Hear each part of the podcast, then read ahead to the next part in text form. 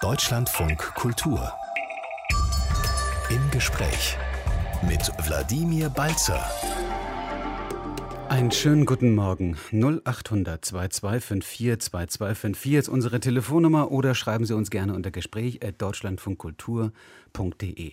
16 Jahre Merkel. Wir wollen Ihre ganz persönliche Bilanz in diesen zwei Stunden. Mit dieser Bundestagswahl, wir wissen es, endet eine Ära. 16 Jahre Kanzlerin, am Anfang ja gerne abfällig Kohls Mädchen genannt, aber sie hat sich davon kaum beeindrucken lassen und ist ihren Weg gegangen.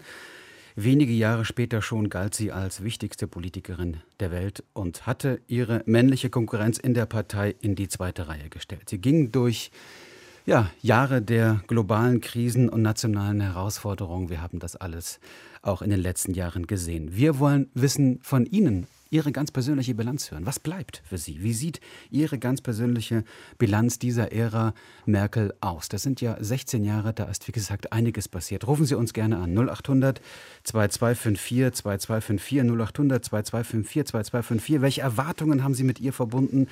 Gab es vielleicht auch Enttäuschungen? Schreiben Sie uns gerne unter Gespräch at deutschlandfunkkultur.de und ich äh, bin sehr zuversichtlich, was diese nächsten zwei Stunden angeht und äh, freue mich über einen Satz, der sie auch berühmt gemacht hat, nämlich wir schaffen das. Wir haben so vieles geschafft, wir schaffen das.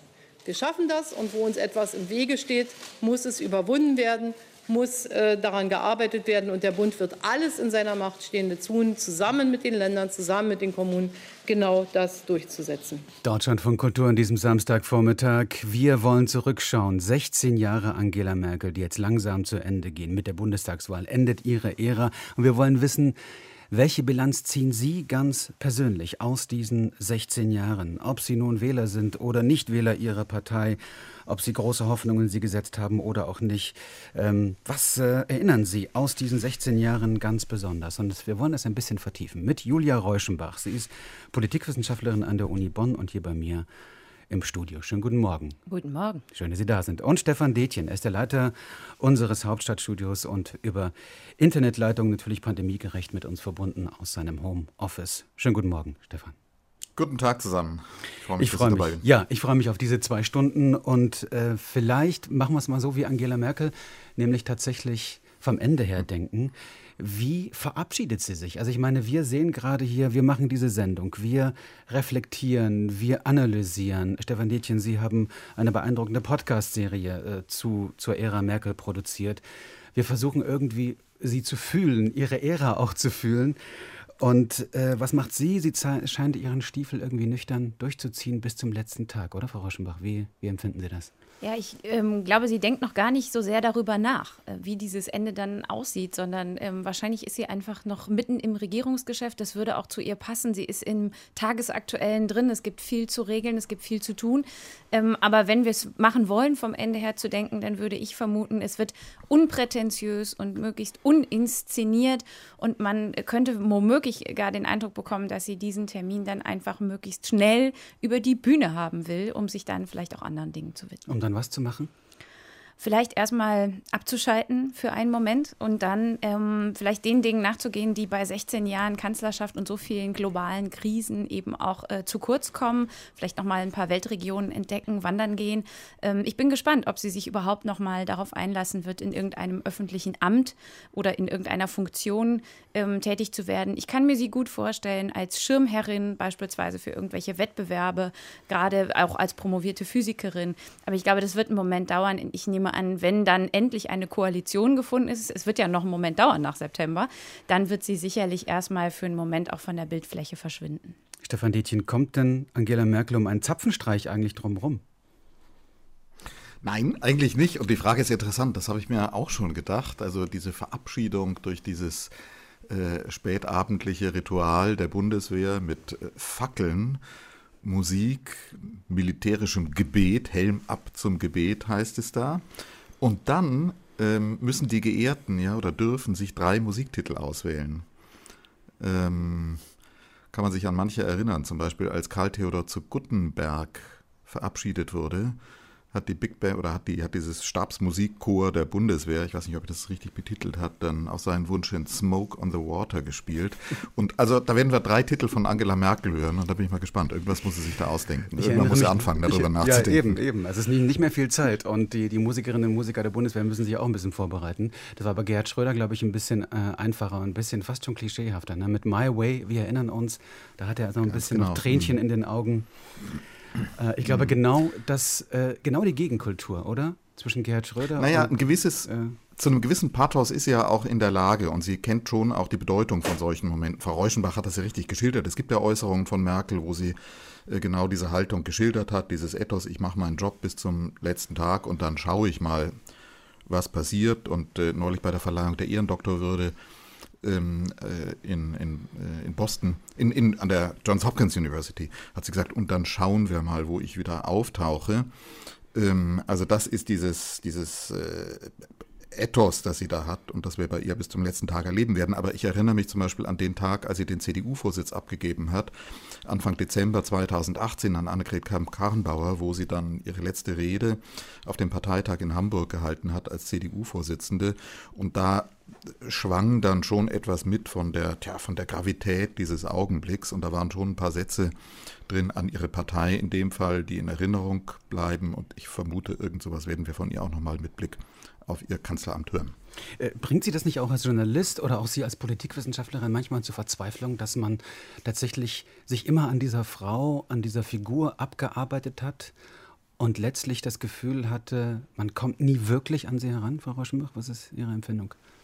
Ja, ich glaube, da bin ich tatsächlich auch zwiegespalten. Ähm, einerseits äh, beruhigt es ja ein Stück weit, dass es ihr über all die Jahre gelungen ist, so eine gewisse Distanz- und Reflexionsebene zu halten und eben auch in der Lage zu sein, sich als öffentliche Figur in ihrem Amt als Bundeskanzlerin äh, zu zeigen, aber nicht so sehr auf diese private Ebene zu gehen oder die gar, wie wir das etwa auch bei Gerhard Schröder sehen konnten, ähm, selbst aktiv zur Schau zu stellen.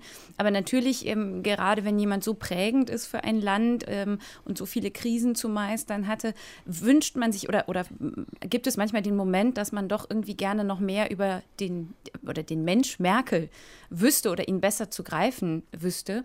Ähm, aber ich denke, das ist für sie äh, ganz wichtig, um eben diese Distanz zu halten und auch ähm, ein Stück weit nicht angreifbar oder unangreifbarer zu sein, als andere vor ihr das waren. Sind Sie ihr näher gekommen, Stefan Detjen, mit Ihrer Podcast-Reihe, die ja im Moment auch äh, ja, zu hören ist, eine, eine Feature-Reihe in sechs Teilen über die, über die Ära Merkel, wo Sie tatsächlich eben diese letzten Jahre dort auch mit vielen äh, Weggenossen sprechen, Weggenossinnen und dort versuchen, da ein Porträt von ihr zu erstellen. Sind Sie ihr wirklich näher gekommen? Ja, also um das nochmal zu erklären, Merkel-Jahre heißt, die, heißt diese äh, Feature- und Podcast-Serie, die man abrufen kann im Internet auf, unseren, auf unserer Homepage, da wo es Podcasts gibt. Aber dafür haben wir nicht nur mit Weggefährten von Angela Merkel, mit Beobachtern gesprochen, mit Freunden aus der DDR-Zeit bis hin ähm, zu politischen, zu Parteifreunden, zu Leuten aus anderen Parteien, sondern wir sind in die Archive gestiegen, Tom Schimek, mein Co-Autor und ich, und haben gesucht, was Angela Merkel auch über sich selbst gesagt hat. Und da ist mir nochmal deutlich geworden, dass sie schon sehr, sehr viel Auskunft über sich selbst, über ihre Persönlichkeit, über Prägungen, über ihre Jugend, über die Zeit in der DDR, über ihre Kindheit gegeben hat. Also wir wissen schon eine Menge über sie. Ich finde, das wird oft überschätzt, wie offen, wie ehrlich sie über bestimmte Dinge spricht. Und es gibt eben einen Bereich, den sie wirklich sehr konsequent vor der Öffentlichkeit schützt. Das ist ihr Familienleben. Das ist äh, ihr Mann, der ja auch selber sich ganz gezielt aus der Öffentlichkeit zurückgehalten hat. Also der ist ja auch ein interessantes Role Model gewesen, wenn man so will. Also der Kanzlergatte, nicht nur zum ersten Mal ein Mann in dieser Rolle, sondern das ist vielleicht für manche Frau in diesen 16 Jahren auch wichtig gewesen. Man kann Ehepartner von jemandem in der öffentlichen Funktion sein und konsequent seinen eigenen Job machen und ähm, sich dadurch nicht abbringen lassen von, von seinem Weg. Also diesen Bereich, den hat sie konsequent, ähm, hat sie konsequent geschützt und das kann jeder für sich selber fragen, wie neugierig ist man da, was will mhm. man da noch wissen oder was muss man vielleicht auch nicht wissen. Wie stark hat denn Ihre Persönlichkeit Ihre Politik geprägt, Frau Rauschenbach? Also sicherlich, ähm, Herr Detjen hat es gerade angesprochen, ist, äh, sind biografische äh, Grundlagen da, die auch ihre politische Art zu entscheiden oder zu agieren beeinflussen. Also äh, sehr prägend finde ich zum Beispiel Ihren äh, Satz, dass sie mal darauf hingewiesen hat, dass Schweigen in der Politik auch ein hohes Gut sein kann. Sie ist in einer Diktatur ähm, groß geworden und äh, schätzt den Wert, äh, wenn jemand in der Lage ist, im Zweifel im entscheidenden Moment auch Dinge einfach nicht zu sagen. Und ich fand insbesondere während der Corona-Pandemie, wir haben viel über diese Durchstechereien aus den Ministerpräsidentinnenkonferenzen gesprochen. Da hat man deutlich gemerkt, wie sehr ihr das äh, Unmut bereitet und wie wichtig es ihr ist, Vertraute zu haben. Und der äh, wirkliche Kreis der engen Merkel-Vertrauten ist meines Erachtens auch gar nicht so groß. Aber von denen ähm, verlangt sie eben oder erweist sie um Verlässlichkeit, um Loyalität und eben auch um diese Gabe, im Zweifel mal zu schweigen. Und ähm, ich glaube, wenn man äh, auf das zurückblickt, was wir jetzt gerade gehört haben, ähm, wo kommt sie her, so ein bisschen auf ihre Familie und auf ihre Sozialisation schaut, dann ist es auch ein, ein unglaubliches ähm, Verantwortungsbewusstsein, ein, ein Sicherheit ausstrahlendes und ein sehr unprätentiöses, ich würde es fast ähm, sich jeder Aufregung verweigerndes Auftreten äh, nennen wollen, das mit ihr als Figur, als Persönlichkeit in der Politik verbunden war und womit sie sich natürlich von vielen, nicht nur Amtsvorgängern in Deutschland, sondern auch, wenn man sie auf der Weltbühne betrachtet, im Vergleich zu anderen PräsidentInnen oder StaatslenkerInnen, ähm, äh, ganz stark abheben konnte. Mhm. Und war diese politische Kultur, wenn man jetzt zurückblickt auf diese 16 Jahre, immer die richtige Antwort auf die politischen Konflikte und, und Fragen der Zeit, Stefan Dietjen? Naja, jedenfalls war es eine, ähm, ich würde sagen, adäquate Antwort in dem Sinne, dass sie ja weltweit eigentlich zu einem Stil, zu einer stilprägenden Politikerin geworden ist. Also zu einer Politikerin, die höchste Wertschätzung, höchste Bewunderung zum Teil äh, in der Welt, auf der politischen Weltbühne genossen hat es ist eine mögliche und wenn man es rein einfach an der Zahl von Wiederwahlen abliest, auch erfolgreiche Antwort gewesen. Äh, dieser politische Stil, den sie verkörpert hat, auf eine Zeit, die eben nun von großen Ungewissheiten und Krisen geprägt ist, in der ähm, sie ein Gegentypus zum Bild des Basta-Politikers, des Ideologen, des Politikers oder der Politikerin verkörpert hat, die ihren Wählern verspricht, ganz genau zu wissen immer, wo es lang geht. Aber gerade am Ende ihrer Amtszeit haben wir ja gesehen, dass sich da eben auch die Gegenbilder auf der Weltbühne an ihr abgearbeitet haben und gewachsen sind. Die Trumps, die Orbans, die Johnsons, die sich ja ganz konkret auch immer auf Merkel bezogen haben und als Gegenbilder zu ihr präsentiert haben. Unsere Podcast-Reihe, die beginnt bei einem ganz wichtigen biografischen Ort, das ist äh, dieses evangelische diese evangelische Einrichtung Waldhof in Templin, wo sie in einer Umgebung mit Behinderten groß geworden ist, also ganz wichtige Prägung. Und das endet mit einem Satz von Marine Le Pen, die sich nächstes Jahr in Frankreich zur Wahl stellt als Präsidentin, die sagt, je suis l'anti-Merkel, ich bin die Anti-Merkel. Hm. Die Podcast-Reihe hat ja einen schönen Untertitel, Der unwahrscheinliche Weg der Angela M. Und über diesen unwahrscheinlichen Weg wollen wir auch gerne mit Ihnen reden, inwieweit Sie dieser Weg beeindruckt hat, ähm, was Sie ähm, gut fanden in diesen 16 Jahren, ähm, was für Sie ein Erfolg war, wo Sie aber auch vielleicht enttäuscht waren oder was Sie auch wütend gemacht hat. Rufen Sie uns an 0800 2254 2254 0800 2254 2254. Schreiben Sie uns auch gerne unter Gespräch deutschlandfunkkultur.de. Julia Reuschenbach ist bei uns Politikwissenschaftlerin von der Uni Bonn und Stefan Detjen, Leiter unseres Hauptstadtstudios. Und am Telefon aus äh, Glashütte ist Lothar von der Lind. Schönen guten Morgen. Guten Morgen. Wie ist es bei Ihnen mit Angela Merkel in den letzten 16 Jahren? Wie ist Ihnen ergangen mit der Kanzlerin? Äh, Herr Balfer empfehlen, äh, dass Sie das Foto von vor acht Jahren aus Dresden von der Frau Merkel herausfiltern aus Ihrem Computer und anschauen. Und dort können Sie an Ihrem Gesicht alles ablesen. Da ist auf einer Wahlkundgebung äh, eine auf einer Wahlkundgebung ist eine Spielzeugdrohne einen Meter vor ihr abgestürzt. Und wie schaut sie da? Vielleicht da helfen Sie uns nochmal mit der, mit der Szenerie. Ja. Lustig, überrascht, mhm. auf alle Fälle nicht bösartig wie ihr daneben stehender Innenminister, der ja dafür zuständig ist, für die Sicherheit zu sorgen. Und da kann man alles erkennen, äh, wie eigentlich die Frau Merkel, ich sag mal, im Volksbund tickt. Und zwar, wie würden Sie es beschreiben? Mit Ihren Worten? Äh, als ganz normale äh, Bürgerin Deutschlands. Mhm. So haben Sie, so haben Sie sie immer wahrgenommen. Mhm. Also Sie bedauern, dass sie jetzt geht? Ich bedauere das nicht. Nein, das ist ja nun äh, an der Zeit und warum soll man nicht nach 16 Jahren mal etwas anderes machen?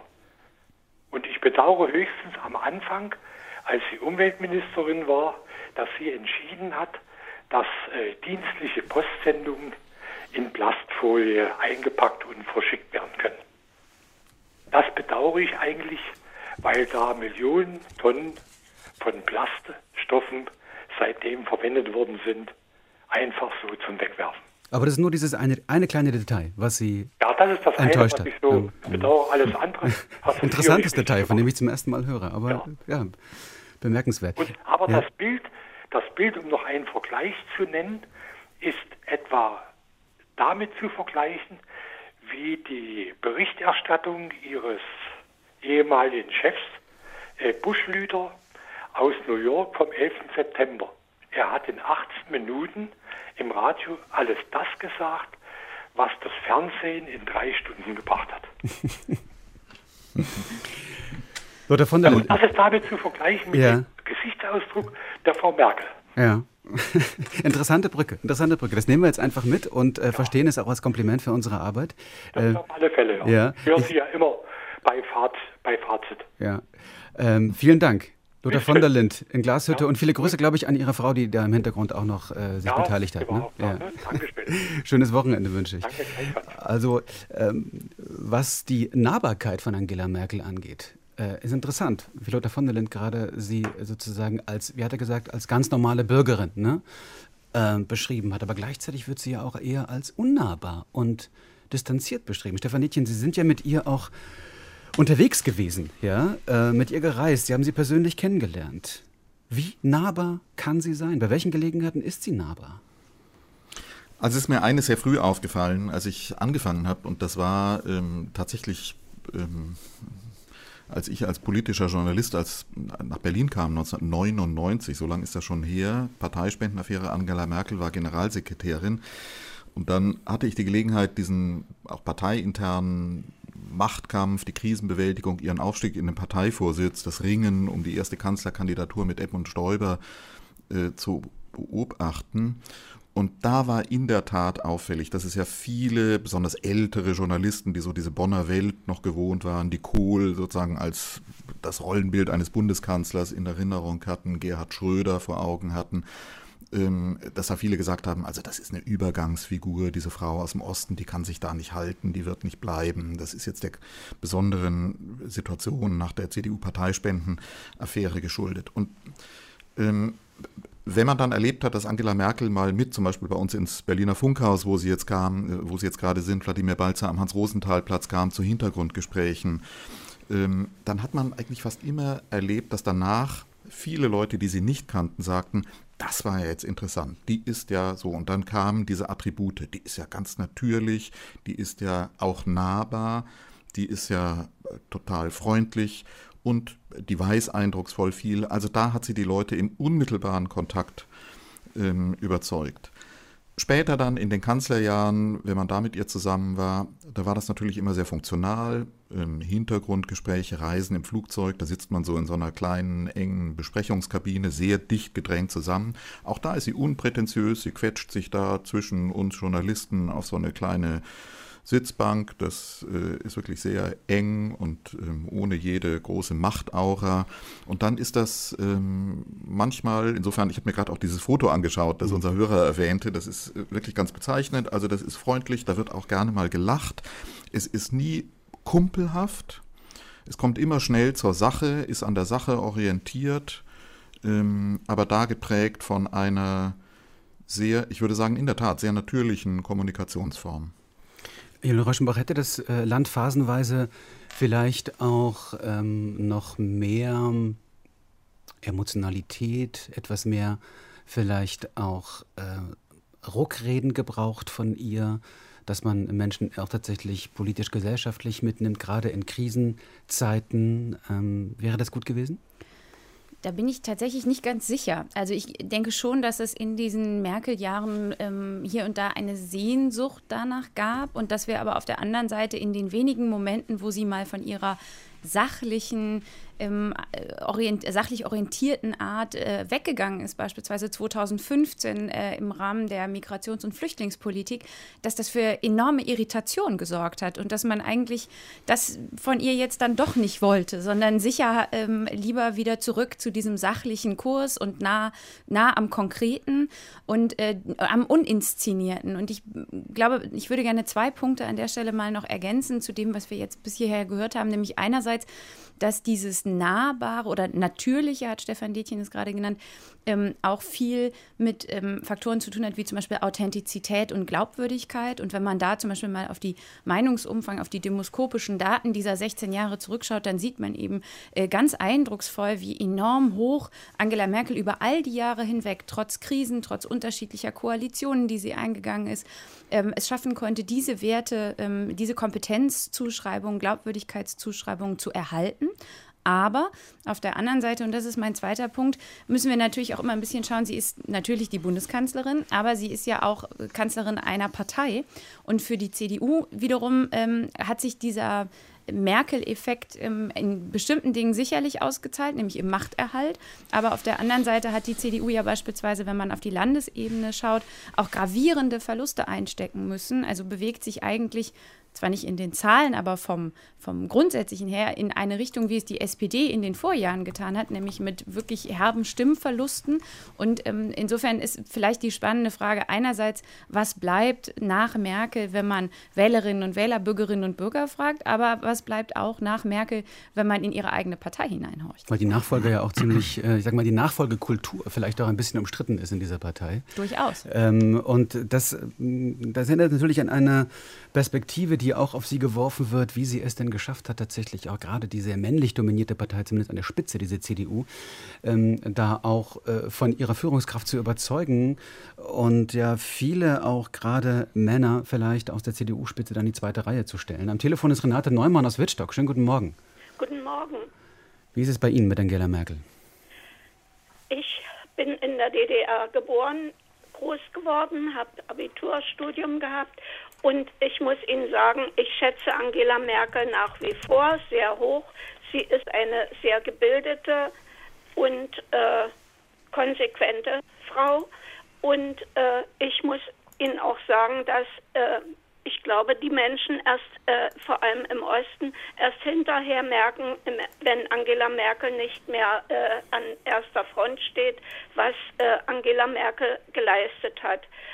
Meine persönliche Meinung ist die, ich schätze sie deshalb so, weil sie gegen die äh, ganze harte Front der CDU-Männer äh, sich durchgesetzt hat. Das ist ein Punkt für mich. Und ein weiterer Punkt ist für mich, dass äh, mein Mann, es geht hier um meinen Mann, äh, sie äh, sehr schätzt, weil ähm, sie die einzige Kanzlerin war, die äh, den Punkt aus dem Einigungsvertrag 2000, 1900 ähm, 91, also 90, 91 diesen Punkt durchgesetzt hat, dass die SED-Opfer, die sogenannten SED-Opfer entsprechend gewürdigt und entschädigt werden. Das hat kein Kohl in seiner Dienstzeit geschafft nach der Wende. Das hat äh, Gerhard Schröder überhaupt nicht angefasst. Und Angela Merkel hat das äh, im, sicherlich äh, mit gegen, gegen die äh, Gegenwehr der äh, starken CDU-Männer aus dem Westen 2014 durchgesetzt. Und äh, da haben die noch Lebenden, bis dahin waren ja schon viele verstorben, haben die noch Lebenden äh, und die auch jetzt noch Lebenden, wie mein Mann, diese monatliche Opferentschädigung oder Opferpension erhalten. Und das ist ein Punkt, wo ich sagen muss, das ist Angela Merkels Verdienst, dass sie den Osten nie vergessen hat, in dem sie groß geworden ist.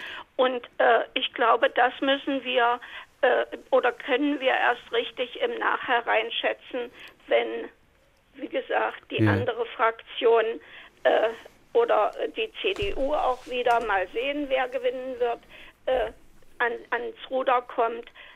Ich da greif, wird sich vieles, yeah. vieles ändern. Ich, ich greife das mal auf, äh, Frau Neumann, was tatsächlich auch die Aufarbeitung der DDR-Geschichte angeht, ähm, die Aufarbeitung des Unrechts und vielleicht auch das Verhältnis zur eigenen DDR-Biografie. Ähm, Stefan Detchen, vielleicht nochmal die Frage an Sie, weil Sie sich damit ja in Ihrer in Ihrer Podcast-Reihe Merkel-Jahre ja auch beschäftigt haben, diese DDR-Biografie von Angela Merkel, inwieweit sie sie geprägt hat, inwieweit sie auch ihre spätere Politik geprägt hat. Ich meine, sie war ja selber zum Beispiel FDJ-Mitglied. Sie sagt ja auch an einer Stelle, dass sie Mitglied war der Gesellschaft für deutsch-sowjetische Freundschaft, des FDGB, also diese, diese staatlichen gewerkschaftlichen Organisationen.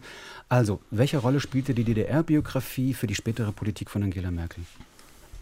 Ja, natürlich spielte die eine ganz, ganz große Rolle. Also da muss man ja dann zurückgehen bis zur Geschichte ihres Vaters, die auch ungewöhnlich ist, eben ein äh, westdeutscher Theologe, ein evangelischer Pfarrer, der ähm, dann äh, 1953 freiwillig in die DDR geht, weil es dort fehlte an evangelischen Pfarrern. Viele waren weggegangen, manche, die auch in S verstrickt waren. Das war ein linker, ein sozialistisch geprägter evangelischer Pfarrer, der da ein Prediger, ein Pastoralkolleg aufgebaut hat in dieser äh, Einrichtung, in dem Waldhof, von dem ich eben erzählt habe.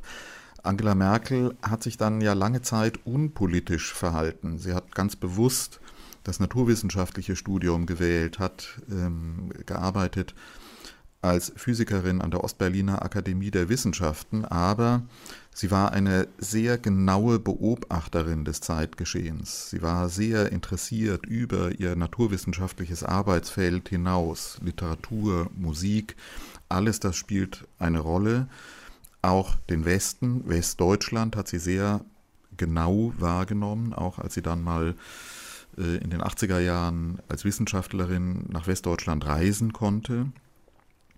Und sie ist ja dann, auch das prägt sie sehr stark, erst sehr spät erst äh, in der Zeit der friedlichen Revolution in die Politik eingestiegen. Auch das hat sie zunächst sehr distanziert beobachtet, auch als ihr jüngerer Bruder Markus sich schon engagiert hatte, Beziehungen hatte, befreundet war mit Oppositionellen, hat Angela Merkel zunächst abgewartet und ähm, ist dann sozusagen, wenn man es mit einem kritischen Unterton sagen will, erst in dem Moment, als das nicht mehr riskant war, als es nicht mehr die Gefahr gab, auf, auf den Straßen von der Volkspolizei zusammengeknüppelt zu werden, äh, ist sie eingestiegen, hat sich verschiedene Parteien angeschaut, war bei der SPD und ist dann in diese kleine Gruppe, den demokratischen, Auf, äh, demokratischen Aufbruch eingestiegen und war da zunächst einfach diejenige, die als äh, Wissenschaftlerin die einzige war, die einen Computer bedienen konnte. Und die haben damals aus dem Westen von westdeutschen Organisationen Computer bekommen und sie wusste eben, wie das geht und hat sich da einfach nützlich gemacht. Das ist der Beginn dieser ungewöhnlichen Geschichte, die dann eben nach kürzester Zeit in Bonn am Kabinettstisch von Helmut Kohl und dann später in der Rolle der Bundeskanzlerin endet. Renate Neumann in Wittstock, ähm, darf ich Sie noch fragen, Sie waren offensichtlich Wählerin der CDU? Um Angela Merkel auch als Kanzlerin zu bestätigen? Eigentlich äh, nicht hier aus der äh, Prignitz, sondern südlich von Lutherstadt-Wittenberg und Bauern haben immer schwarz gewählt. das heißt, so bleibt es auch bei Ihnen jedenfalls. So bleibt es. Ja, also ähm, in dieser Hinsicht ähm, die Ära Merkel. Ich danke Ihnen sehr, Renate Neumann in Wittstock, für diesen Anruf. Ja.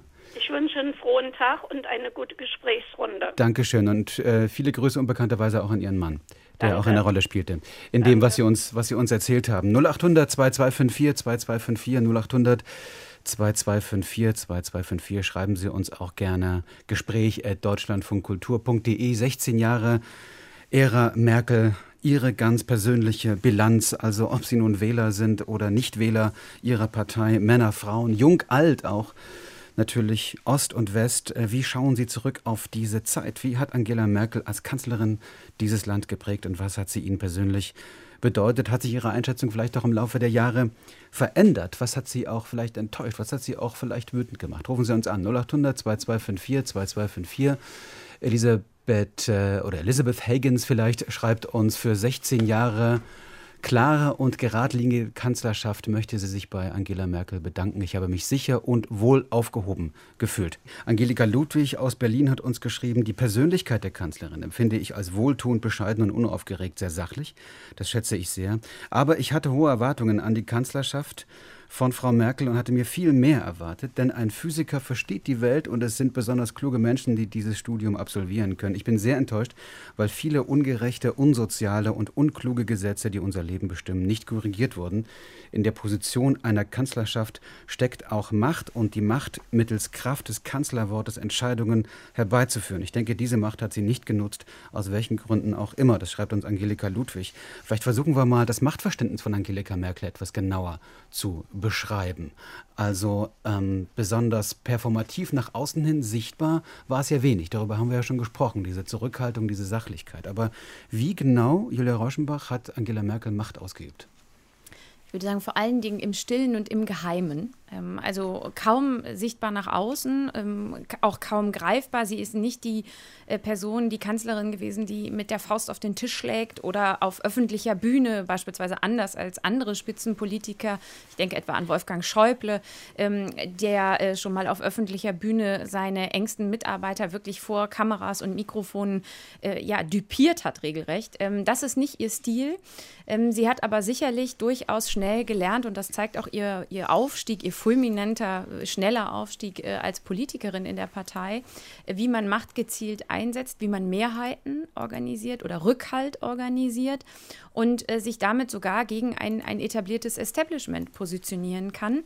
Ähm, allerdings muss man auch sagen, zu der Wahrheit gehört meines Erachtens dazu, dass das, was ihr am Anfang gelungen ist, Stefan Detjen hat eben gesagt, sie ist von der Basis in diesen schwierigen Zeiten des Parteispenden-Skandals dann sozusagen auch ein Stück weit getragen worden. Das hat sich jetzt zum Ende ihrer Kanzlerschaft ein bisschen umgekehrt, denn jetzt ähm, hat man so ein bisschen den Eindruck, dass die Basis auch ein Stück weit unruhig wird, ob der Frage, ähm, wie integrativ ist diese, ähm, ja, ist diese Volkspartei CDU noch und wie sehr äh, ist tatsächlich ihr Machtanspruch äh, noch vorhanden und wie sehr wird er auch aktiv nach außen formuliert. Denn wenn man keine Programmpartei ist, das haben wir ja eben schon festgestellt, dann geht es natürlich um die Frage, was ist man dann?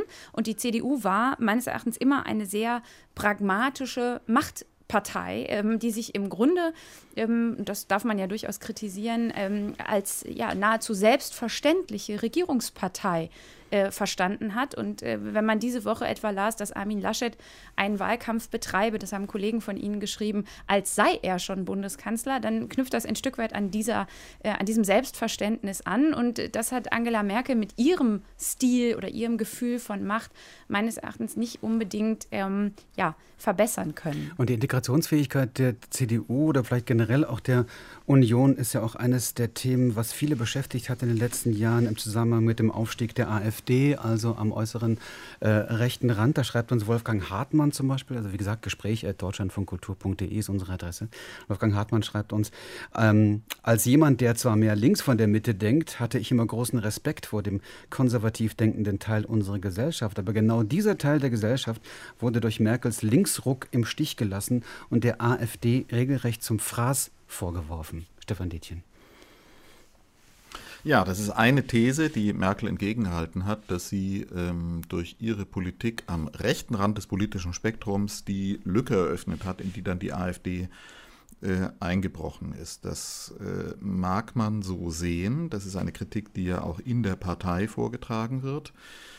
Das Konservative, sozusagen Hans-Georg Maaßen äh, bis hin zu Alexander Gauland, ehemaliges CDU-Mitglied, sind da so die besonders prägnanten Figuren, die da sagen, das ist äh, entweder wie Gauland gar nicht mehr meine Heimat, ich gründe eine andere Partei, oder wie Maaßen, der antritt und sagt, also äh, ich mache jetzt nochmal einen Versuch, die Partei wieder in eine andere Richtung zurückzubewegen. Ähm, die Gegenthese wäre, dass es den Konservativen in der CDU eben auch nicht mehr gelungen ist, so konservativ zu sein, wie man das mal will. Also viele von den Galionsfiguren, die passten eben auch nicht mehr in dieses Schema hinein und die Frontlinien, diese Identifikationsmerkmale, an denen man sich da früher mal ähm, mit denen man sich früher identifiziert hat, die funktionieren eben nicht mehr so. Jens Spahn war mal eine Zeit lang so ein Hoffnungsträger von vielen, die gesagt haben, in der Nach-Merkel-Ära ist das jemand, der macht die CDU wieder mehr zu dem, was sie mal gewesen ist. Aber das ist nun jemand, der auch nicht als lupenreiner Konservativer ähm, taugt. Das ist jemand, der auch durch seine eigene, durch sein eigenes Leben äh, die CDU mit dazu bewegt hat, der Öffnung der Ehe für alle, für gleichgeschlechtliche Paare zuzustimmen. Ähm, und die Versuche in der Partei nochmal konservative Verbünde zu gründen, die sind eigentlich immer gescheitert. Ähm, und äh, das prägt eigentlich die, die, diese politischen Entwicklungen, die wir sehen, dass wir nun in Deutschland eine Situation haben, wie wir sie in vielen anderen europäischen Ländern auch haben, dass sich da eine politische Kraft mit der AfD rechts von der CDU formiert hat, die aber gleichzeitig natürlich ähm, wertepolitische Positionen vertritt, die die CDU durch ihre eigene Geschichte, etwa europapolitisch, liebäugeln mit dem Austritt aus der EU, nicht mehr vertreten kann. Ja, vielleicht eine Ergänzung dazu. Ähm, man darf ja auch nicht vergessen, diese Modernisierungs- oder Mitteorientierung, die mit Angela Merkel auch ein Stück weit in der CDU stattgefunden hat, hat gleichzeitig auch die CDU ja für neue Wählerschichten geöffnet. Also ich glaube, man muss da sehr genau hinschauen auf die Frage, was ist sozusagen das, die Wahrnehmung dieser Entwicklung auch in der Partei. Ähm, ganz, äh, ja, vielleicht etwas äh, platt formuliert, aber es geht natürlich da auch immer um MandatsträgerInnen, um Amtsträger, die um äh, womöglich ihre auch äh, eigene Position fürchten in Teilen.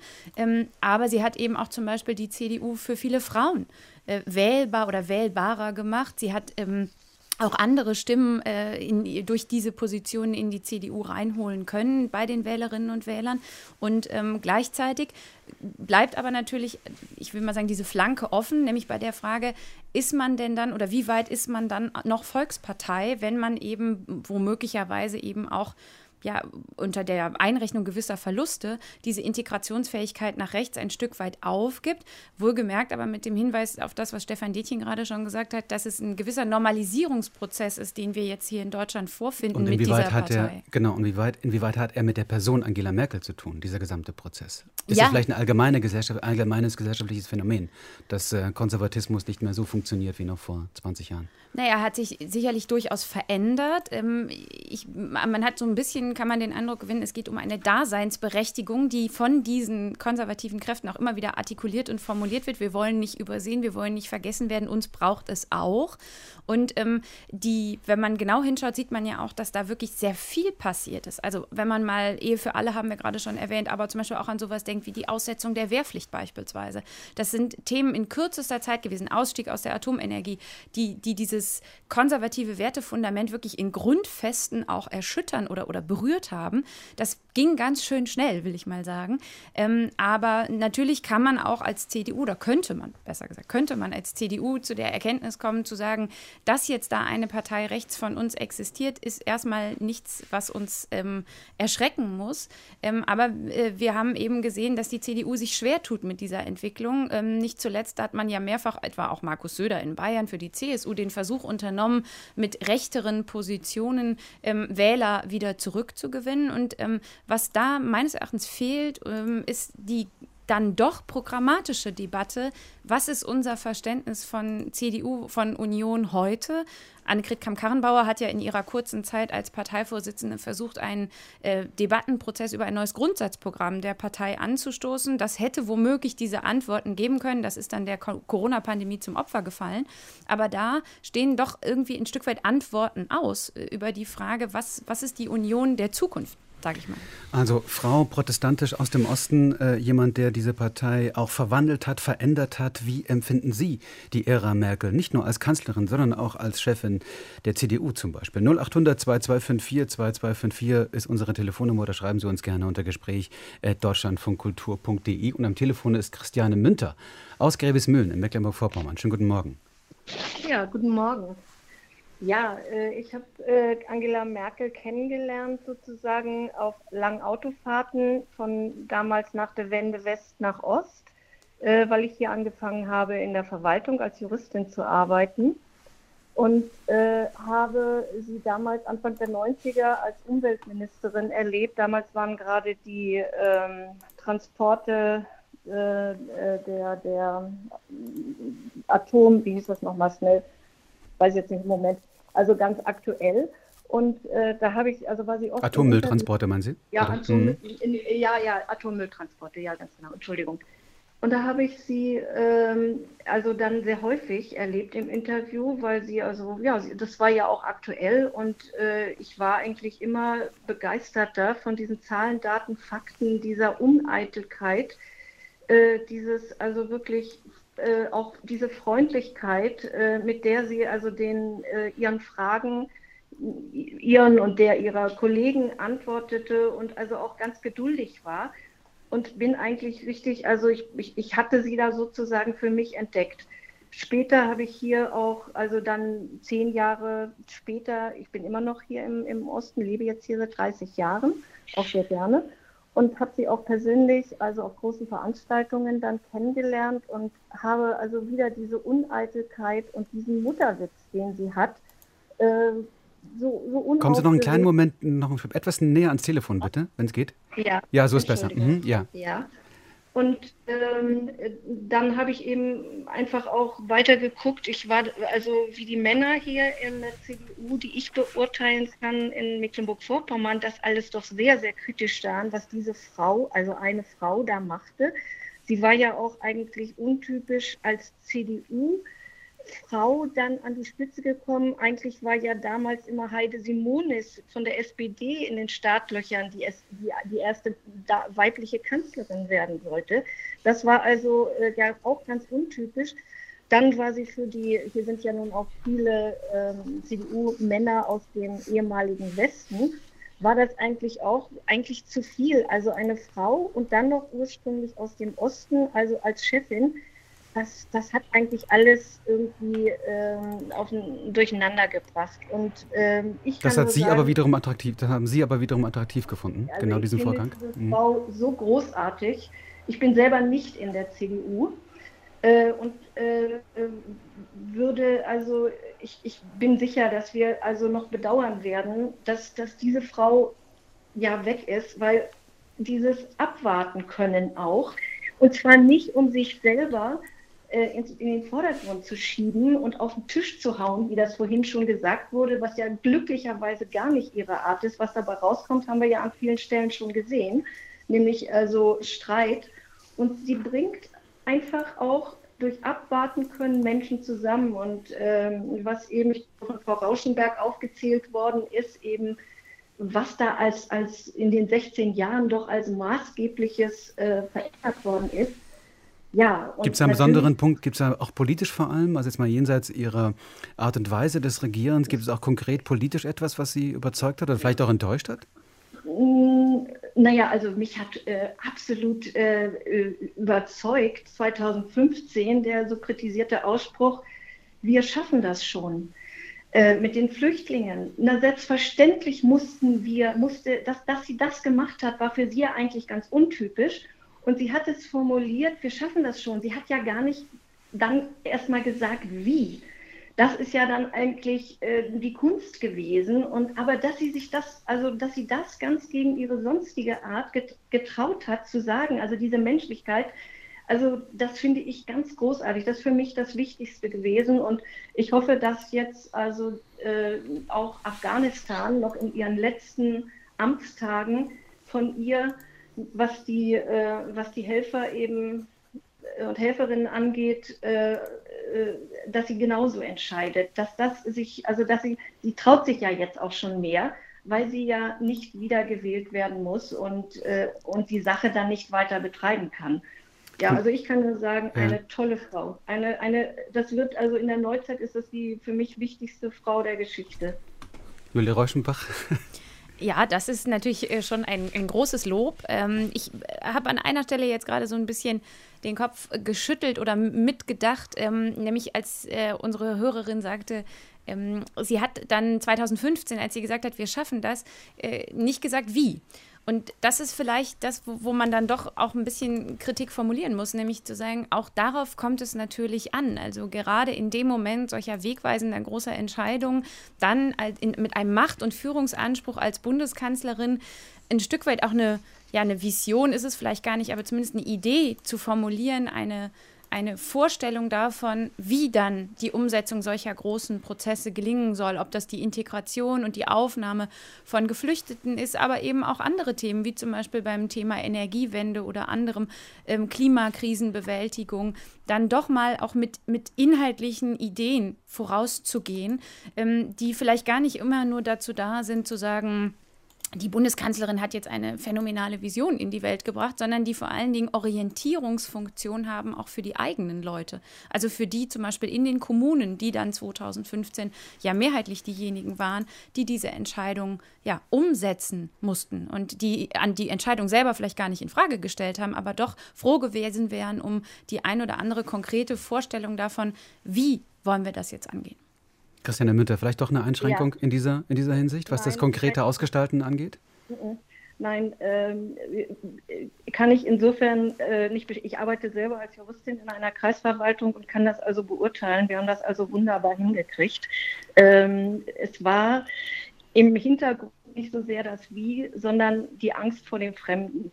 Das äh, ist eine Sache, die kann sie einfach so nicht lösen. Da müssen wir noch viel, viel, viel mehr arbeiten. Also Integration, also von zum Beispiel, nehme ich jetzt mal als Vergleich, äh, gering verdienenden Leuten, also bei den großen, was weiß ich hier, Amazon oder so, die leben da, oder nehme ich jetzt irgendwelche äh, Schlachter in, äh, die aus Rumänien kommen oder aus Albanien kommen, die zu geringsten Löhnen ja im Grunde also völlig neben der Gesellschaft ja dann jahrelang leben das ist eine Sache natürlich, die wir anpacken müssen. Wir können uns nicht verschließen und wir müssen sehen, dass wir diese Integration äh, von Leuten auch, die wir wirtschaftlich ja benötigen, sonst wären, wären die ja auch gar nicht da, dass wir das schaffen.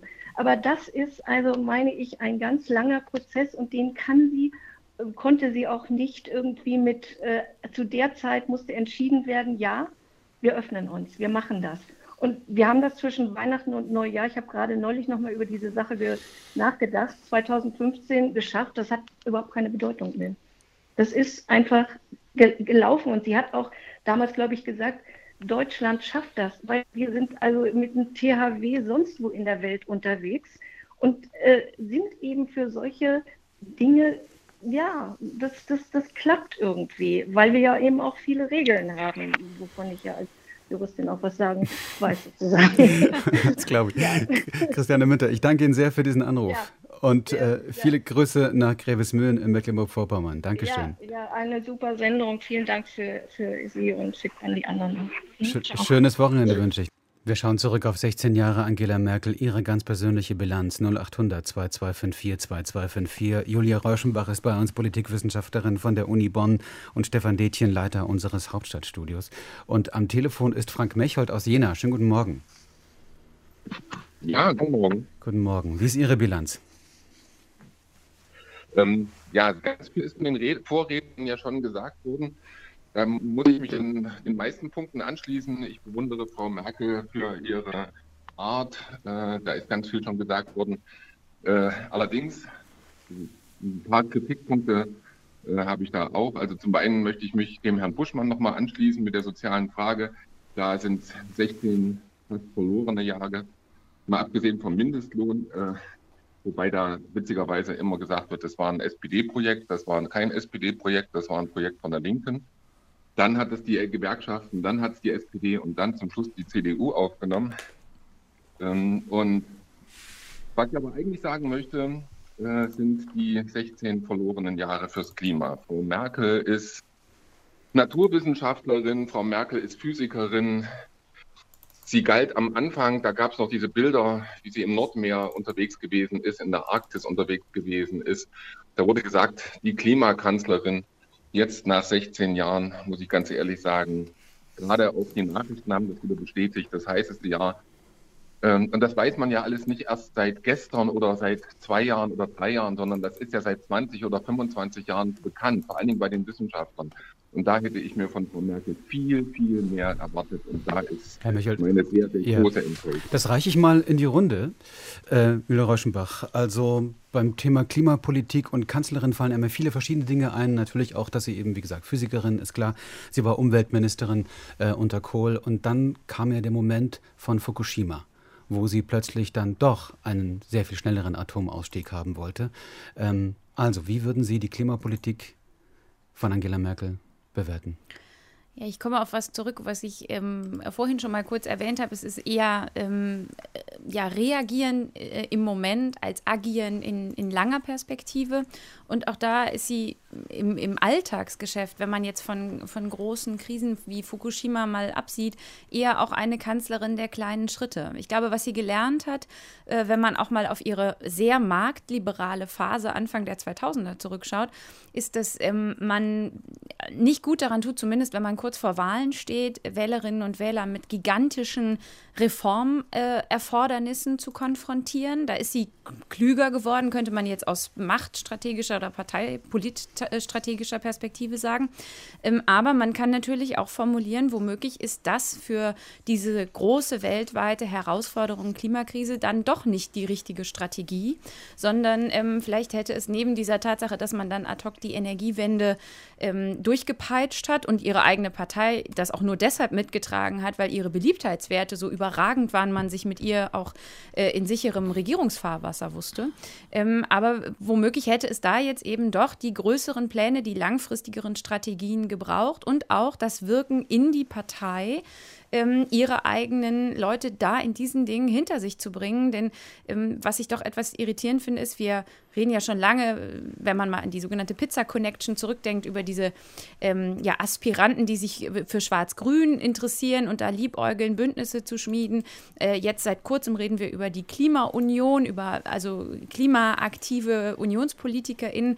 Aber da hätte sie natürlich auch innerparteilich schneller und stärker auch auf Basis von einem der Schöpfung verpflichteten ähm, Parteigedanken äh, sich diesen Fragen zuwenden können. Und da wird man sicherlich äh, Versäumnisse ähm, am Ende ihrer Kanzlerschaft auch äh, ja, konstatieren müssen. Aber es gab diesen Moment von Fukushima und Stefan Detjen in ihrer Podcast-Reihe über die Merkel-Jahre spielt das auch eine große Rolle, was da bei diesem Atomunfall damals auch politisch passiert ist äh, in der deutschen Bundesregierung. Also in diesem Moment hat sie dann offenbar dann doch schnell reagiert. Wie, wie erklären Sie sich das? Naja, das zeichnet sie ja aus, dass sie in der Lage ist, ähm, Politik zu korrigieren, Fehler einzugestehen. Das hat sie ja auch in der Corona-Krise gemacht, äh, bis hin zur Entschuldigung ähm, und den Kurs zu wenden, wenn sie für sich in dieser, ich habe ja eben von ihrer Fähigkeit zu einer sehr nüchtern, distanzierten Analyse Fähigkeit äh, gesprochen, wenn sie zum Ergebnis kommt, etwas war ein Fehler, etwas lässt sich nicht fortsetzen. In der, äh, nach Fukushima 2011 war das eben so, dass sie auch gedrängt von der eigenen Partei, eine wichtige Rolle hat damals der baden-württembergische äh, CDU-Landeschef und Ministerpräsident Mappus gespielt, der in einem Wahlkampf stand gegen die Grünen und gesagt hat, wir müssen da jetzt diese Front begradigen. Also da hat sie gesehen, äh, mit diesem Festhalten an der Atompolitik kann man kriegt sie nicht mehr die Mehrheiten, die sie braucht. Ich glaube, dass sie selber mal ähm, vielleicht schon angefangen hat, sich da auch in diesem Punkt sehr kritisch zu prüfen, hätte ich da mehr erreichen können, denn sie weiß eben, wie drängend das Thema ist. Da ist kein Problem an der Erkenntnis, sondern da geht es um die Frage der Durchsetzungsfähigkeit und der politischen Umsetzungsfähigkeit. Ähm, die sie hat. Also das kann sein, dass sie da selber mal zu einem selbstkritischen Ergebnis kommt. Dazu gehört aber auch, dass sie ja selber angestrebt hat, viel mehr als sie das öffentlich gesagt hat, zumindest in ihrer letzten Wahlperiode 2017 eine schwarz-grüne Koalition zu bilden und mit den Grünen dieses Thema nochmal anzugehen. Und das Scheitern der Jamaika-Verhandlungen damals mit den Grünen an Bord, das war für sie, glaube ich, eine, äh, eine ganz schwierige Erfahrung. Da musste sie sich auch nochmal selber, glaube ich, aufraffen, diese letzte Wahlperiode jetzt in dieser ähm, in dieser, in dieser auch von ihr nicht angestrebten Koalition mit der SPD zu machen. Ich glaube, sie hätte da selber mit den Grünen für sich erhofft, nochmal einen Schwung zu nehmen. Und interessant ist es, dass wenn man jetzt in die Union reinhört, von Laschet über Merz, äh, über viele Ebenen der Union hinweg, dass da äh, fast eine Sehnsucht ist, jetzt mit den Grünen zu reagieren. Das ist die Wunschkoalition, die die haben wollen, ähm, auch im Wissen, dass dieses Thema angegangen werden muss. Das ist bemerkenswert, dass sich da noch einiges bewegt und verändert und ich glaube, ja, es ist ziemlich offensichtlich, dass Klimapolitik eines der ganz großen politischen Themen der nächsten Jahre sein wird. Äh, Frank Mechold, haben Sie da noch Hoffnung, was die, bleiben wir mal bei der Partei von Angela Merkel, was die CDU da in den nächsten Jahren noch was ihr noch gelingen könnte?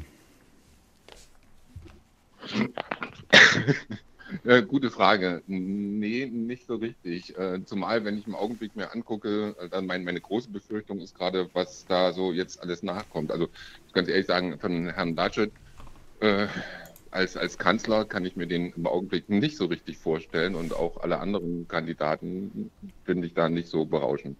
Vielleicht Herr Söder irgendwie. Ich bin kein CDU- oder CSU-Wähler, ganz bestimmt nicht. Aber die Männer da, die finde ich alle ein bisschen seltsam. Frank Mechel-Nina, ich danke Ihnen sehr für diesen Anruf. Okay. Viele Grüße, ja, viele Grüße nach Thüringen. 0800 2254 2254, das ist unsere Telefonnummer. Oder schreiben Sie uns gerne unter gespräch.deutschlandfunkkultur.de. Michael Klobus hat das auch getan. Für mich als Sozialdemokraten, schreibt er hier, ist Angela Merkel eine ausgesprochen sympathische Person. Im Grunde hat sie die Politik ihres Vorgängers fortgesetzt. Sie ist einerseits sehr machtbewusst. Horst Seehofer hat mal gesagt, wer Angela Merkel unterschätze, habe schon verloren. Andererseits auch völlig unprätentiös. Aber mir hat die Führung, die Richtung gefehlt. Es war zu viel Reaktion, zu wenig Aktion. Sie hat das Schiff durch viele Krisen gesteuert, aber nicht unbedingt einen Kurs vorgegeben. Und jetzt spricht er das an, was gerade unser Thema war. Sie hat in ihrer ersten Legislatur begonnen, sich als Klimakanzlerin zu etablieren. Aber sie hat danach kein Konzept für eine klimagerechte Entwicklung des Landes entwickeln können. Und gleiches könnte man auch zur Digitalisierung sagen. Da haben wir noch ein weiteres Thema, Julia Rauschenbach. Digitalisierung. Ähm, gab es da auch Versäumnisse? Ja, also mit Sicherheit. Ähm, beziehungsweise vor allen Dingen die letzten anderthalb Jahre der Corona-Pandemie haben uns ja sehr eindrücklich vor Augen geführt, wo es mangelt, wenn man beispielsweise an die Digitalisierung im Bildungswesen denkt, ähm, aber auch in vielen anderen Bereichen, beispielsweise digitale Verwaltung, also effiziente Gestaltung öffentlicher Prozesse und Vorgänge.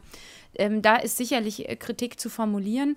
Und auch da würde ich sagen, geht es wieder um diese grundsätzliche Frage nach, wie viel Zukunftsentwurf braucht es? Also auch zum Beispiel nach der Frage, wie, wie, wie resilient, also wie widerstandsfähig muss oder wie, wie gewappnet muss ein Staat auch für Zukunftsthemen sein. Und das ist eben beim Klima so, das ist aber eben auch im Bereich Digitales so, wenn wir jetzt zum Beispiel über Cyberangriffe sprechen, über ähm, ja, die Schnelligkeit von, von Prozessen durch Digitalisierung, bei denen wir weltweit ähm, hinter anderen Staaten zurückliegen, die ja auch die Wirtschaftspolitik äh, oder die Wirtschaftskraft eines Landes ähm, tangieren, dann würde man da auch sicherlich sagen, auch da hat sie oft ja, agiert in bestimmten Momenten, wo es erforderlich war, hat sie sich auch vielleicht korrigiert, wie Stefan Detjen es gerade beschrieben hat.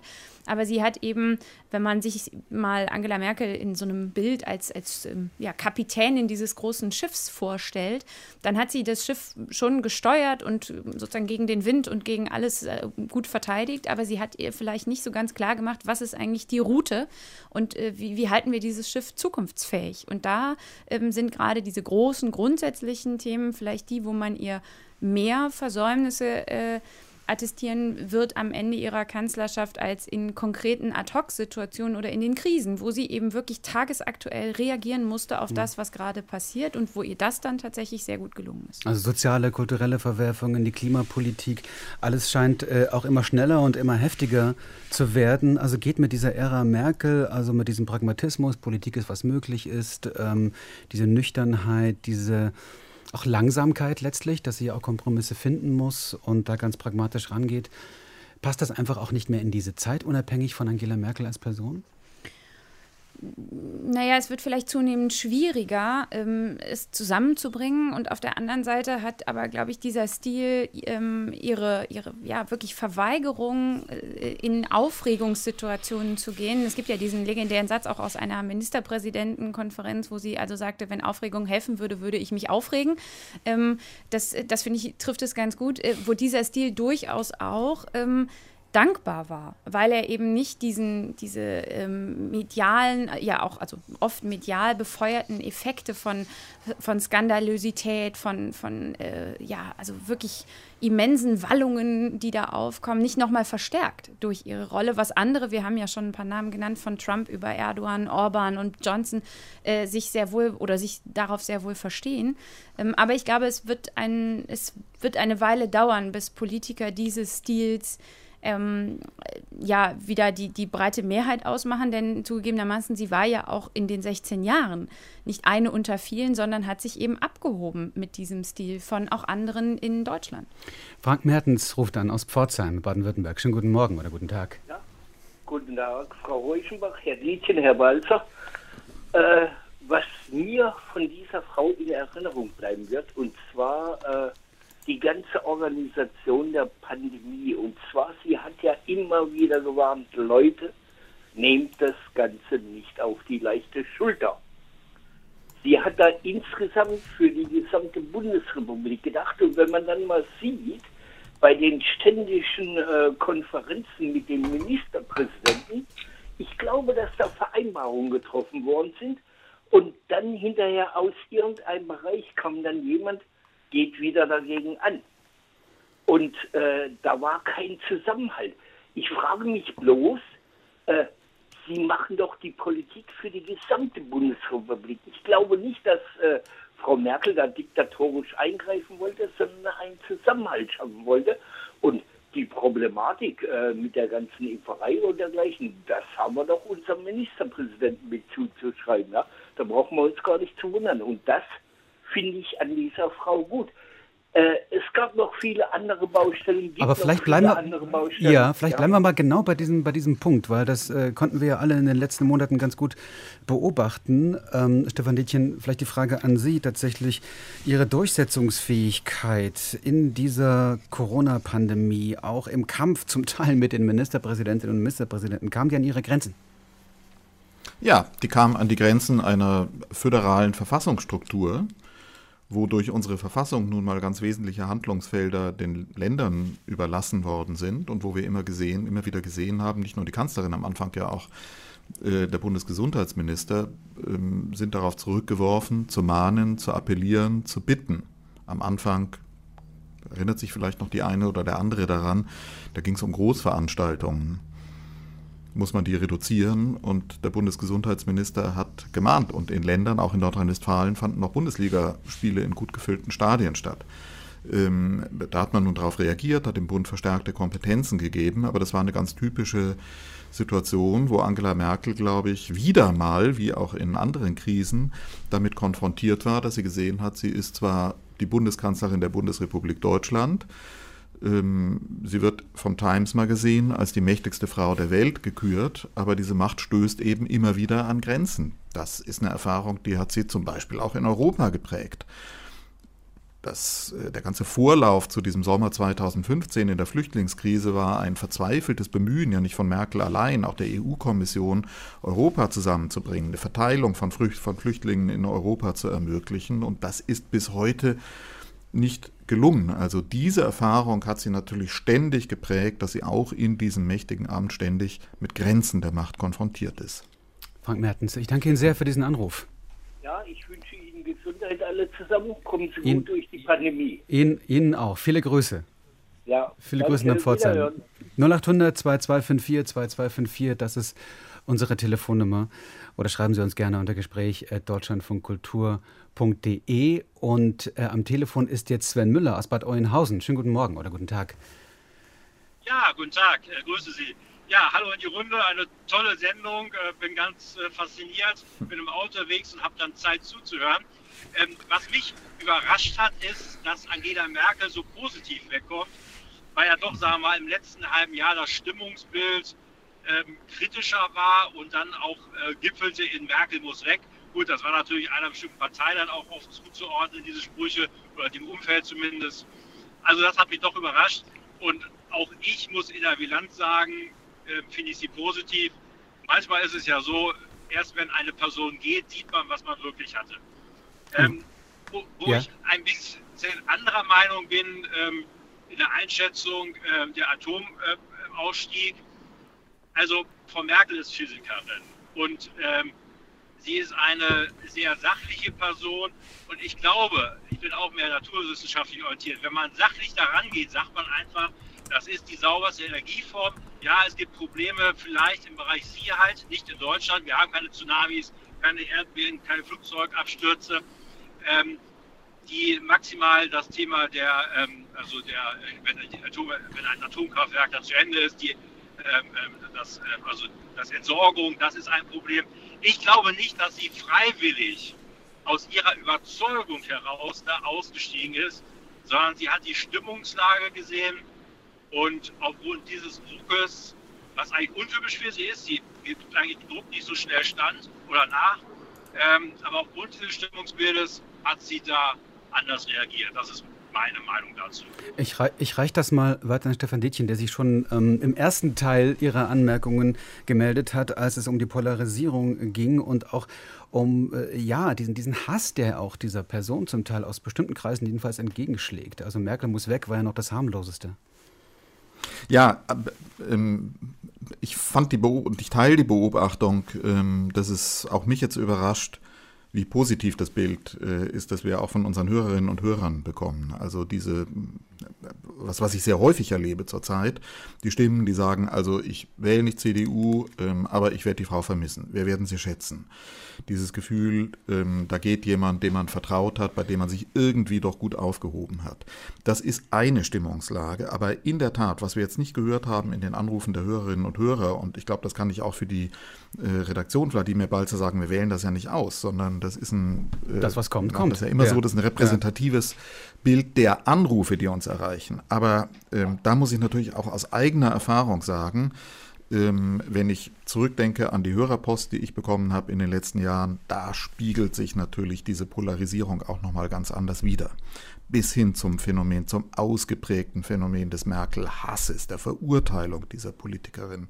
Das gehört mit zu dem Bild, das wir jetzt in den Anrufen äh, nicht gehört haben, aber das ganz markant da ist. Und trotzdem bleibt zugleich der Befund, dass in allen Umfragen, wenn Popularität, wenn Vertrauenswürdigkeit von Politikern abgefragt wird, Angela Merkel im Moment da weit vorne steht und ein enormes äh, Vertrauen genießt und auch der Wahlkampf ja davon geprägt ist, dass kein Politiker derer, die da ums Kanzleramt ringen, sich als Gegenbild zu Merkel äh, inszeniert, sondern alle im Grunde versuchen, in dieses Vertrauen einzutreten und dieses Vertrauen auf sich zu übertragen.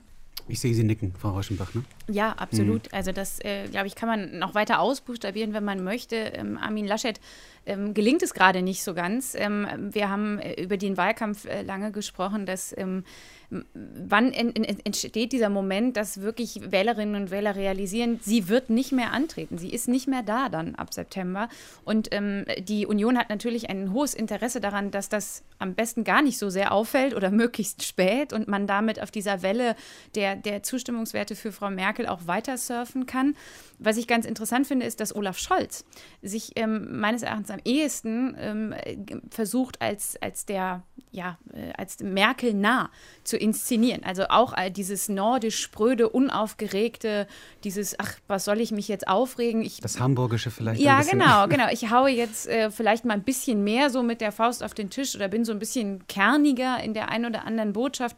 Aber er greift eben doch auch dieses auf, was wir natürlich nach 16 Jahren, ähm, also auch in vielen Umfragen jetzt zu, äh, zu Angela Merkel sehen. Erfahrung, Vertrauen, Sicherheit. Wir hatten eben eine Hörerin, die gesagt hat, ich habe mich bei ihr sicher aufgehoben gefühlt und äh, merken, dass dadurch der Wahlkampf ähm, ob gewollt oder nicht gewollt, eben doch auch eine starke Personalisierung erfährt, weil es eben um die Frage geht, wer ist messbar in diesen Werten von Glaubwürdigkeit, Vertrauen und Authentizität, die Angela Merkel ähm, ja bis heute zugeschrieben werden, ähm, von den dreien, die jetzt als hm. potenzielle NachfolgerInnen äh, da zur Wahl stehen. Sven Müller in Bad Oeynhausen oder besser gesagt unterwegs mit dem Auto. Ja. Ich danke. Ähm, ja. Noch, vielleicht noch eine, eine Sache wollte ich noch sagen ja. zu dem berühmten Satz, äh, wir schaffen das. Da, ähm, da gibt es keine Kritik an Merkel von mir, sondern eine Kritik an, an uns. Jetzt vielleicht nicht Sie und mich persönlich, aber sondern sagen wir mal, als Bevölkerung, weil es da sehr viel Kritik gab.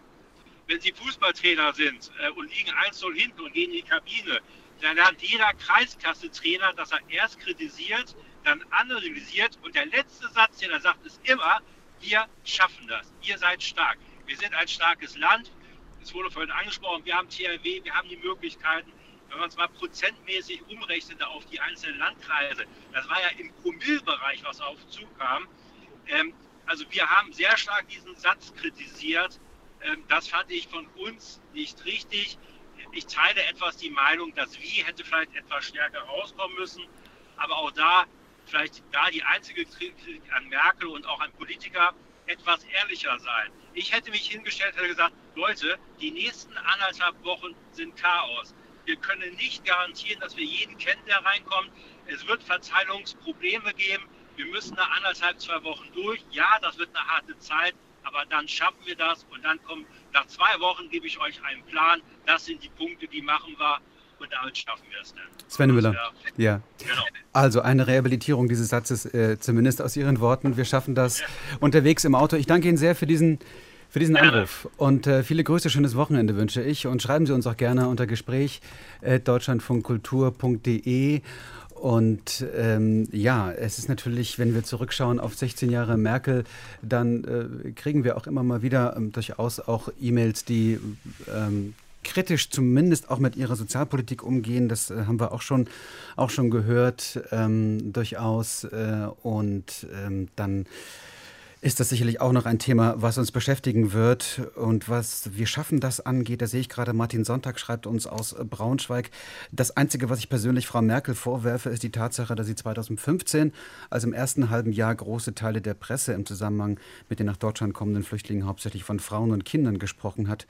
Ähm, ähm, und somit Menschen, die gesehen haben, dass hauptsächlich junge Männer nach Deutschland kamen, an den Rand der Gesellschaft und in die rechte Ecke geschoben wurden, äh, nicht interveniert hat. Also auch das sicherlich ein Thema. Und dann ist natürlich ähm, immer wieder auch Stefan Detjen, Sie haben ja in Ihrer Podcast-Serie sehr gut auch zeigen können, was für eine Persönlichkeit diese Angela Merkel ist, was sie, was sie geprägt hat, nämlich dieses ähm, durchaus bedächtige, pragmatische, analytische Denken, auch dieser naturwissenschaftliche Hintergrund.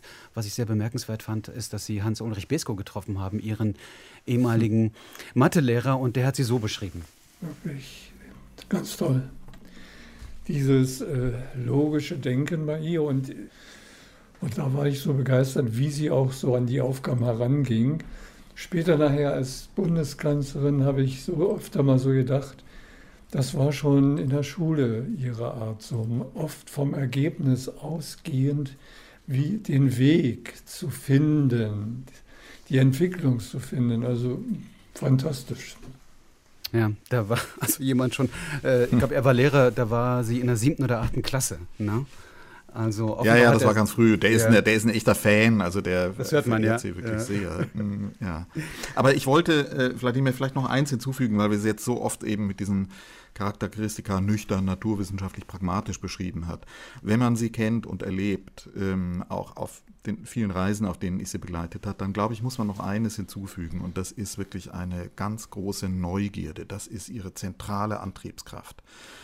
Ähm, das ist eine Frau, die wirklich motiviert wird, noch mehr, glaube ich, als durch Macht oder Ruhm oder Ehre, durch Neugierde. Und diese ganze Zeit, im Grunde seit 1900 90 ist eine Zeit gewesen, in der sich für sie immer wieder neue, interessante Herausforderungen, Erkenntnisse gegeben, ergeben haben. Das hat für sie, glaube ich, nicht aufgehört.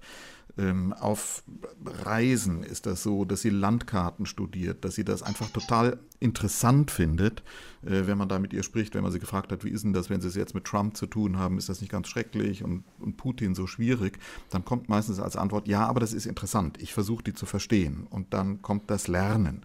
Und als sie sich ähm, entschieden hat, 2016 nochmal anzutreten, und äh, ja sehr mit sich gerungen hat und diese Argumente abgewogen hat und äh, glaube ich wirklich äh, es Phasen gab, wo sie gedacht hat, jetzt ist der Zeitpunkt auszusteigen.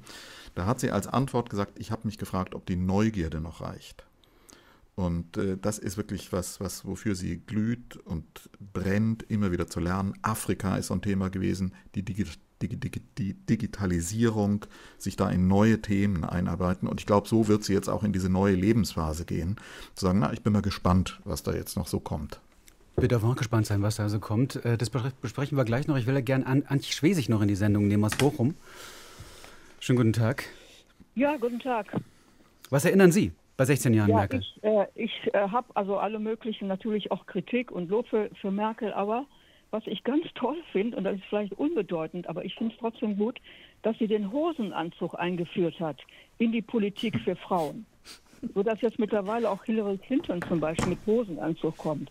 Ne, und, und nicht so einen langweiligen, was weiß ich, so gibt es ja für Damenanzüge so, so konservativ auch, sondern schöne bunte Hosenanzüge und das finde ich irgendwie gut. ja, das ist vielleicht nicht wichtig, aber trotzdem, es, hat, es ja. hat eine Bedeutung auch für diesen Rollen, diese Rollenvorstellung, also Rollenerwartung an Frauen. Und das hat sie so ein bisschen gebrochen dadurch. Und Julia, das finde ich, ja. find ich gut. Ja, Stefan Dietjen.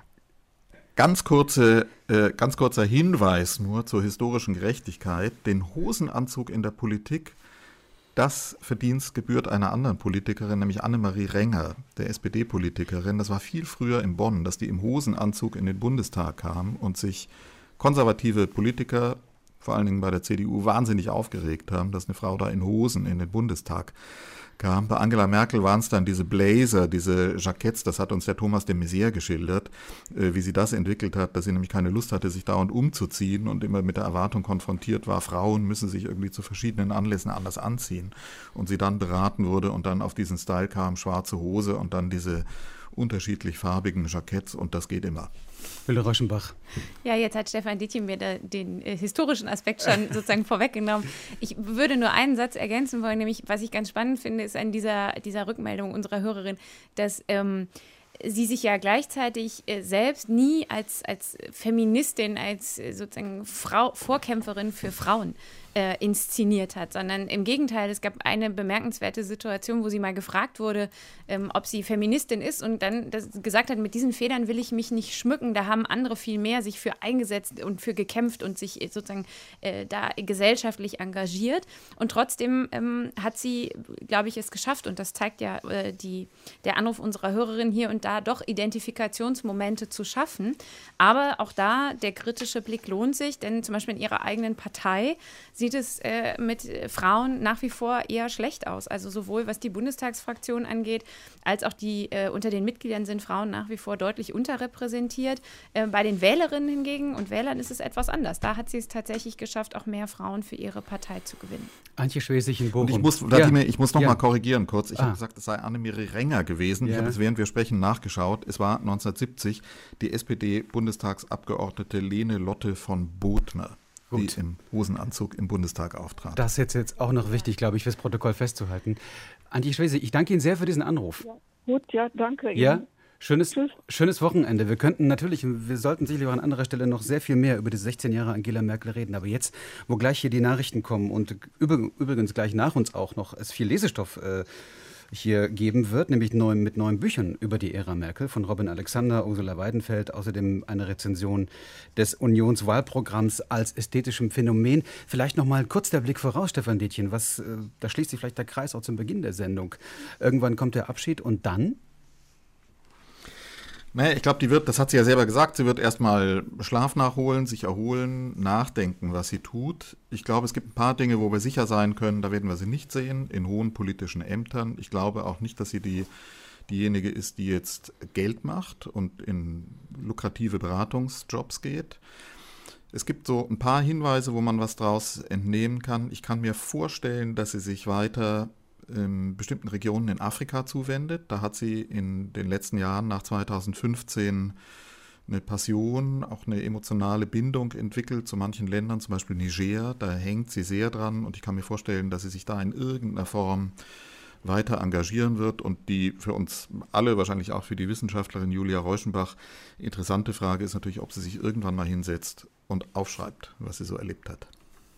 Frau Rauschenbach? Ich würde es auf jeden Fall lesen, das kann ich schon mal äh, sagen. In der Tat, ja, also ich glaube auch, ähm, sie wird eher ähm, äh, ganz in ihrem Stil, vielleicht unprätentiös, sich engagierend mit Neugierde äh, unterwegs sein ähm, und, und keine Ämter anstreben, mit denen eben doch diese großen drei Wörter Macht, Ruhm und Ehre nochmal assoziiert werden. Ich hatte schon mal den Begriff der Schirmherrin äh, eben in, den, in die Sendung geworfen, also äh, ob im wissenschaftlichen Bereich oder im karitativen, gemeinnützigen. Ich glaube, dass sie da durchaus Anknüpfungspunkte für sich sieht, aber ich würde auch, ohne ähm, da politikwissenschaftliche Analysen zuzuhaben, davon ausgehen, dass es einen Moment dauern wird, sondern sie erstmal jetzt ein bisschen den Rückzug äh, antritt für sich und ihr Privatleben und ihr Familienleben, bevor dann sie vielleicht doch irgendwo nochmal wieder auf die Bühne tritt. Nach 16 sehr intensiven Jahren Angela Merkel also verlässt ähm, die politische Bühne mit hoher Wahrscheinlichkeit auch komplett. Ähm, jedenfalls endet ihre Kanzlerschaft und das war unser Thema, ihre ganz persönliche Bilanz